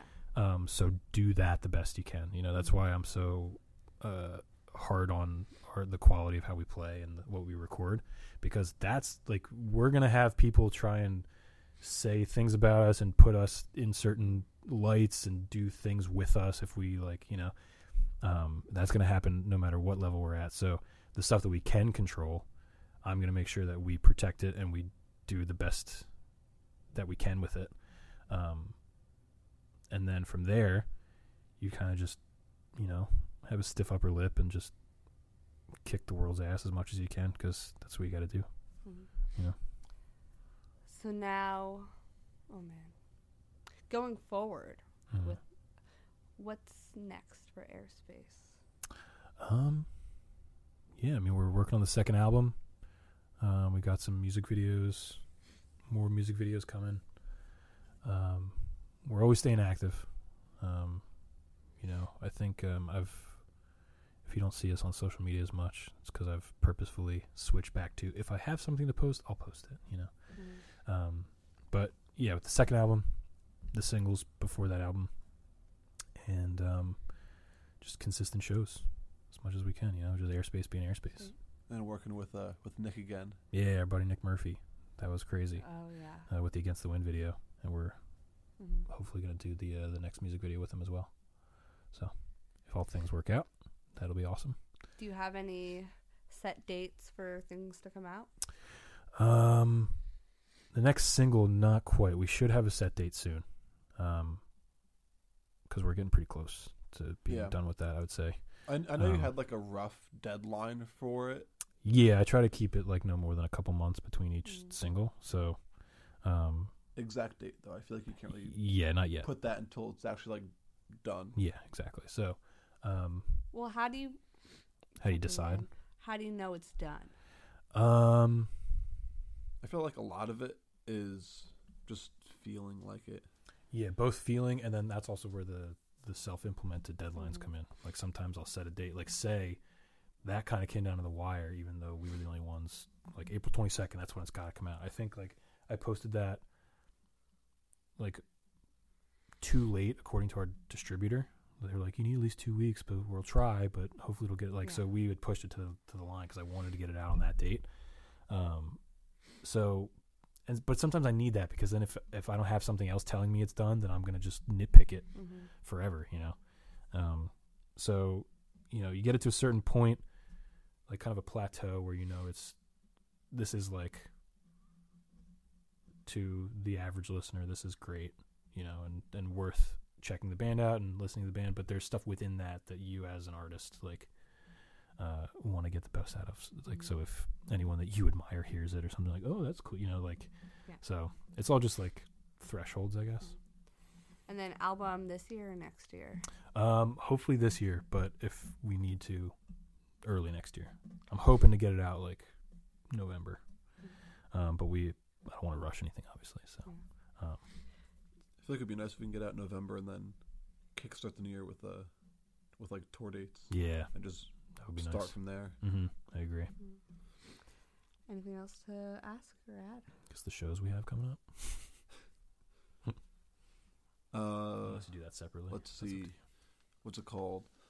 Who who put who posted that thing that said uh, "Get us uh, Head and Shoulders sponsorship"?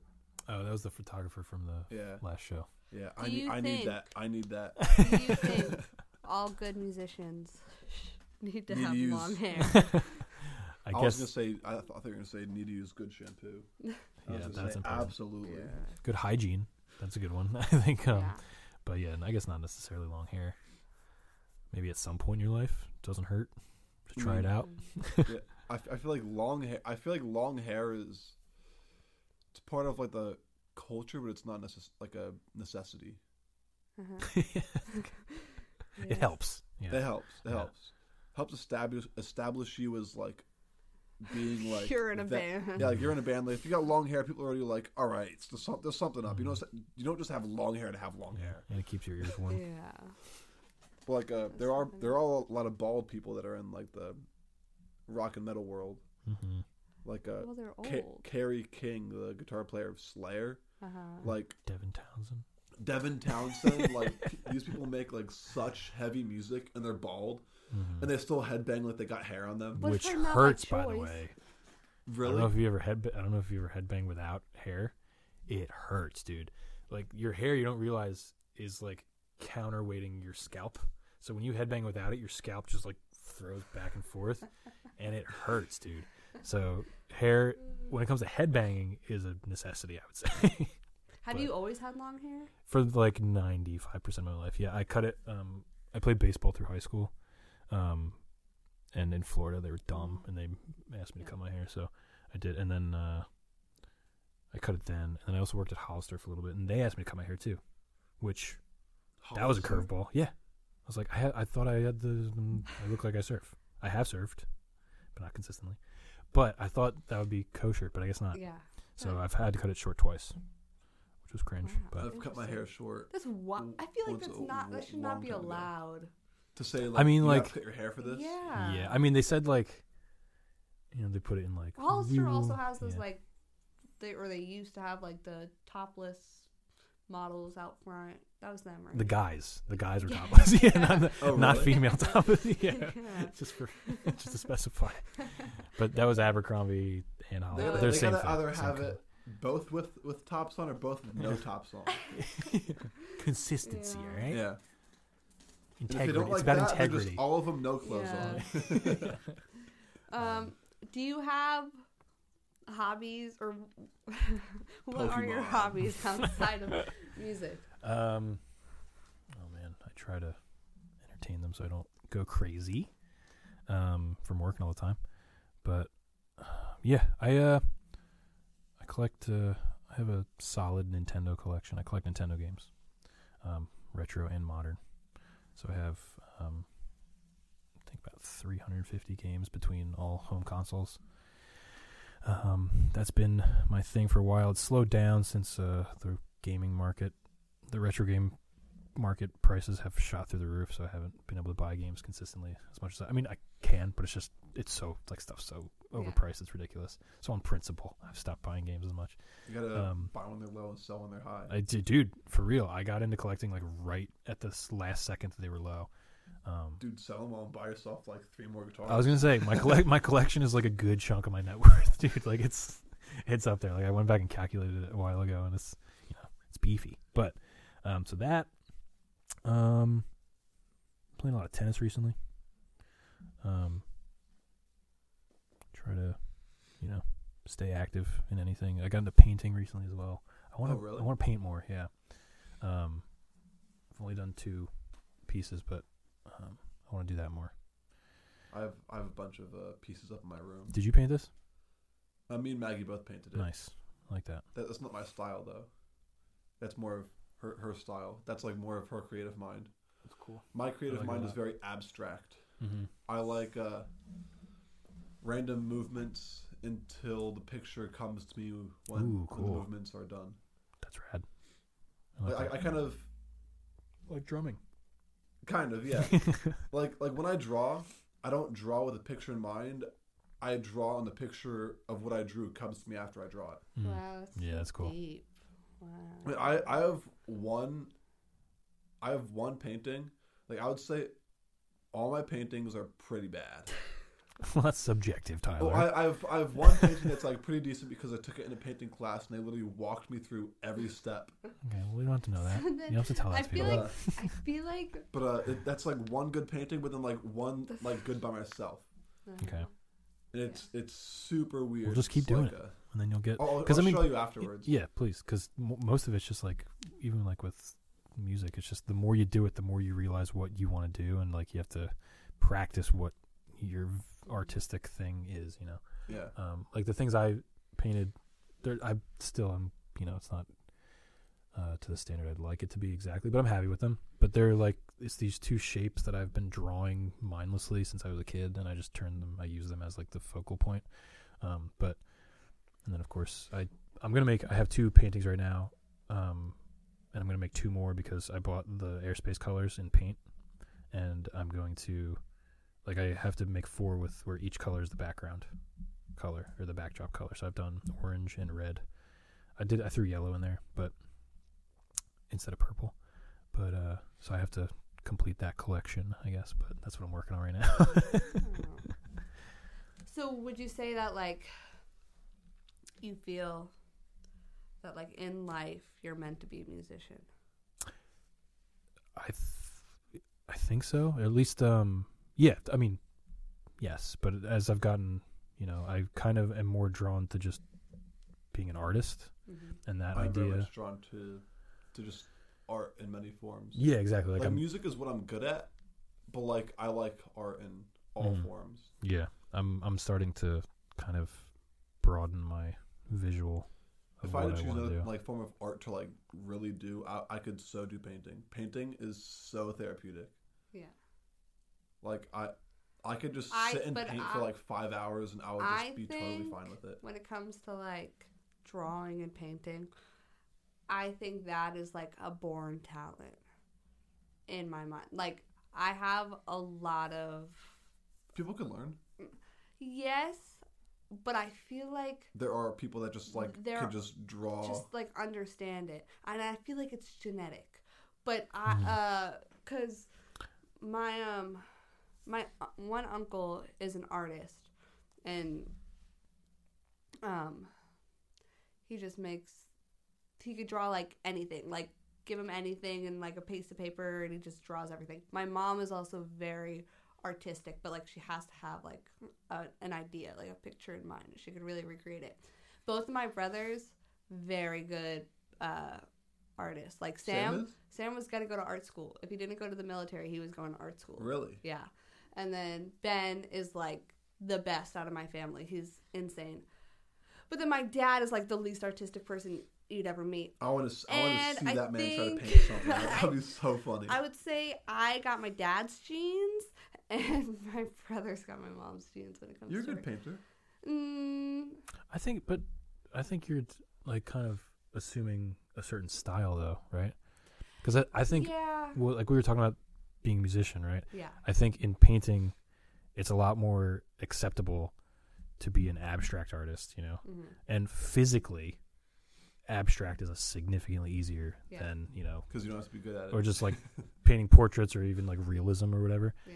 Um, so that end of it, I think, yeah. is definitely, like, genetic, and you need to be a certain level. Mm-hmm. But I think, you know... Um, I tend to lean towards abstract as well, so it's. But I, I do have like a vi- like a thing yeah. and like a goal that but I want to. Yeah, I feel like I feel this way about a lot of artistic um, fields. Pretty much everyone. Mm-hmm. I feel like there's like just something in you that like draws you to like do it. Or creating and so I feel things. Like artists are in a lot of ways born. I feel like. When it comes to other, like STEM, anyone could be a scientist. And, like, if you apply yourself hard enough, hmm. you could do, like, any of those I was going to be avenues. a scientist. Yeah. I was going to be a scientist. Any of but those then I found avenues. out it's way too expensive for me. I wanted to go into uh, astrophysics, but then it's like, you need a doctorate, and, like, yeah. mm-hmm. every school that, like, offers astrophysics is, like, really expensive. And mm-hmm. I'm like, I don't want to have debt till I'm sixty. Yeah. Good choice, and yeah. So drums is easier. But yeah, I feel like caveman could play drums. With a lot of those fields, you could you could dedicate yourself and learn it. With a lot of artistic fields, I feel like you're just drawn to it. It's different. Mm-hmm.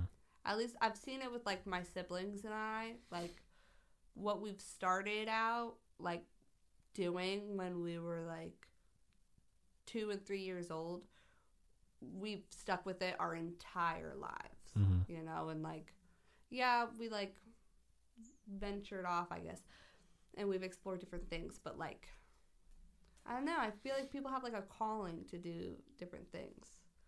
Like if you, like what your mom said, like you always had drumsticks in your hand, or like you always had those fingers.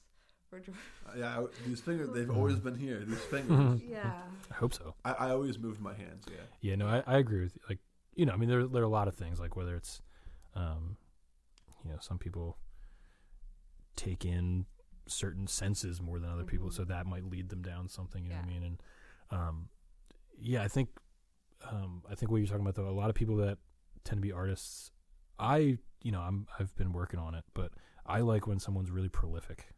And they're just constantly like just putting st- like doing something. You know what mm-hmm. I mean? Um, I'm trying to push all the, my racing thoughts aside so that I can focus on like creating more consistently. But um, yeah, I, th- I think you're right. Like sometimes they just have to get it out. Yeah. You know, and it's more like a necessity. Yeah. Um, and maybe that element is like a sliding scale thing, like mm-hmm. we said. But um, but yeah, I, I I agree with what you're saying. Like if you took a mathematician and you're like, you can't study math anymore. Mm-hmm. They're not going to be like, no, no, I need well, it. Well, I mean, some no, people I... might, you know, if like your brain operates that way and you uh, view the world that at such a level, you know what I mean? Yeah. Sometimes, you know. I Yeah. I guess that's true. I'm sure, I mean, I'm sure there's exceptions yeah, to everything yeah, we're yeah, saying. Yeah. So yeah, I get what you're saying. Though. I, I think like I'm I, very, I, I'm very academic and I like love learning. I'm a woman in STEM. You know what I'm saying? And I love um, learning about all that, but I obviously I don't like crave it. But I feel like like if you were to be like you can't play drums for like a few months, you would be like I can't do that. Mm-hmm. I mean, if you told me I can't play drums, I would play drums. Cut your have to cut his hands off. Yeah, like like if I can't physically play on my drums, I will play on something. I always tell my drum students, you. There's no excuse to not practice because you have a kit with you wherever you go. And yeah. It's your lap. So, you know, I, when you're learning fundamental stuff, you can always practice. I feel like I've never seen you do the, the, the pen thing. What pen thing? Like yeah, I know what you're pen tapping. About. Or like... Yeah, you know what I'm talking about? I know what you're no, talking about. No, because... Yeah. Uh, don't, I, I don't, I don't, don't, don't. I, I, don't pra- I don't practice with pens. I practice on the actual kit. All right. Well, you should be good. Take it easy. If we got a, if we got a pen, I feel like you'd be. I mean, also, like, I have played on like desks and stuff with pens and pencils, but the thing is, like, mm-hmm. I I play pretty hard, and when you're playing, when you're tapping really hard with a pencil or pen, they tend to break. So I just use my fingers. No, they, rem- those don't break. I mean, they do. I mean, when I'm like can. when I'm like tapping like that, like I'm not gonna break my fingers. Yeah, yeah does that sound great? How does that sound at home? No, yeah, but like, awesome. People used to do that in like middle school all the time, all the time on desks. Oh, and it I used to do it on desks all yeah, the time. I did too. I did that off. too. What what I would do though, I wouldn't just tap. Still do. I would put my whole hand down and I would like change the cupping of it so it makes different sounds. Nice. So, like, if I got, like, the right pop, it would, like, really pop. And, like, everybody would look at me and be like, like what just happened? I'd be like, yeah. I'm just I'm just drumming. Like, I just got vibing, music in my dude. head. Let me live. I feel like I have music in my head all the time. Me too. Yeah. I, I just... Did you know people, like, don't have internal dialogues? Yeah. Yes. I I, it, it's... Do you I, I learned, not have I, music I, I in their head? I learned then? about that. Nope. I feel like that's different. I feel, I don't know. No, I but mean... I learned I learned about that, like, a year ago. And that blew my mind because, like, when I think about stuff, like, I have, like, a voice in my head that, like, thinks what I'm thinking of. It's like, it's like saying what I'm thinking of. Yeah, it's saying it to you. Yeah. And, like, something, like, learning that, like, people, not all people, like, have that, like, internal voice, I, like, that made me trip out so much. Yeah. I was like, so what do they have? Just emptiness? Mm-hmm. I was joking. I think I was talking to you or a buddy of mine about it, like, with the songs in your head. I have, like, layers of that, I have like a song that's stuck in my head like this month or this week or whatever. Then I have one that's been stuck in my head for like a year. Then one that's been stuck in my head since I was like fifteen. Like it's all, and like they'll all surface at some uh-huh. point, but I'm always like the one that I've had in my head since I was fifteen is the uh, the guitar hook from uh, Icky Thump by the White Stripes. Mm. That has been in my head for ten years, and it will, I don't see it leaving anytime soon. Yeah. Luckily it's it's a great riff. So I'm it's convenient. L- but luckily I there's always stuff. I don't stick to one like that long. Yeah. Like, I, I'm well, like, yeah, it's, it's like, like it's buried in there. But yeah. Like the top one right now is Lola Montez, obviously, as you yeah. know. Like um, I, I definitely like I I I like uh, go through different songs that are stuck in my head like daily. Like, yeah, and it'll yeah. be like way different. Like I'll be like, okay, like I have Scavenger of Human Sorrow by Death stuck in my head. The next day I'm like, dude, Valley by like um, Amy Winehouse is stuck mm-hmm. in my head, and I'll be like, oh, like Why Why Is You by Rush. Mm-hmm. But most of the time when I have like music stuck in my head, it's not actual songs. Mm-hmm. Like it's like just riffing. Yeah, it's just like. Damn, like, that ma- sounds ma- like a nightmare. Mainly, mainly it's like awful. It's like basically, it's like imagine like imagine being in the process of writing a song, but in your head constantly. Yeah, I. Uh, and like the thing, like the, excuse me. Sometimes, like uh, I'll be like, "Oh, that sounds so cool," and I'm like, I mean, yeah, that's how you write stuff, but I can like tap into it. Yeah, like, I'll like, shut it but, off. But, like something that sucks is like when it's like most of the time, like always hearing like uh, new like parts. Like, for me, it's mainly drums, just cause, like, yeah, that's what sure. I focus on. Yeah. And I'm like, oh, that drum part sounds so cool. And mm-hmm. then, like, five minutes later, I'm like, I don't remember it. Yeah. So you got to get it down. Yeah. I, I used to do that a lot. I used to, like, when it, when it would, like, start happening in my head, I would, I'd be like, all right, I'm I'm playing it on repeat, that same part over and over again. And I would yeah. write it out on, on sheet paper. Mm-hmm. That, that's a really good bonus about knowing how to read and write on a sheet music. Is yeah. you can write it down and forget about it and look at it and know what it is. Mm-hmm. I agree. And also when you're writing, for my first uh, band, it was like technical thrash death metal. When you're playing that stuff, it makes it much easier to write it down than just be like, okay, I'll remember it. Mm-hmm. All right. To end us out, let's all share our favorite song at the moment. Chris, you can go first. I thought you were supposed to do this every episode in the beginning. I know. I you you did it for the first episode and then didn't do it um. anymore. Favorite that I'm listening to, definitely uh, Lola Montez by Volbeat.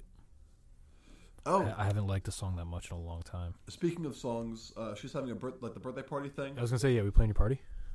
Yeah. Hell yeah.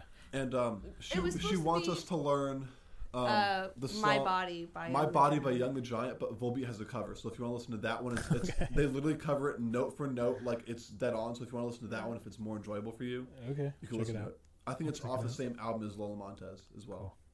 So it's mixed and sounds the same. Nice. Um, What's yours, Maggie? You go first. Um, um, I don't really have a song, but I would say the, like an album that I'm listening to right now is um, Avenged Sevenfold just put out a new album today. Yeah, I heard about that. And um, it's so different. It's like they added like a very like techno mm-hmm. theme to that. It. Mm-hmm. It, it was wacky. It is to quote, it, to quote Adam. It is, it is wacky. Absolutely bonkers, dude. Yeah. But um, like the whole like techno aspect is so cool. They have like eight oh eights with some of like the the kick drums and stuff, and it makes it sound so cool. Yeah. Wow. All right, my favorite song at the moment. It's by the National Parks. It's called Wildflower. Hmm. I'm sure none of you know it, but it. Look it up. If you like granola music, you'll like granola it. music. Granola. Is that a, is that like the? It's like, it's. The colloquial. You know what, term? Like a granola girl. Colloquial is? Term. Sorry, tripped over my tongue. Yeah, yeah, I know what you're talking about. Like. Yeah, it's like the the most popular one would be like camp. You know, camp. Band, or just like the genre. No, like the, the singer camp. Oh, so I guess not. No, I guess. It's like. Do you know the Lumineers? Mm, mm-hmm. Yeah, they're like the biggest yeah. one. Like they're the granola eat. Mm-hmm. But millennial yeah. core. Anyways. Yes. um, all right. And I don't mean that negatively or positively. That's just what I think of. All right, we ready to wrap it up? Yep. All right. See everybody.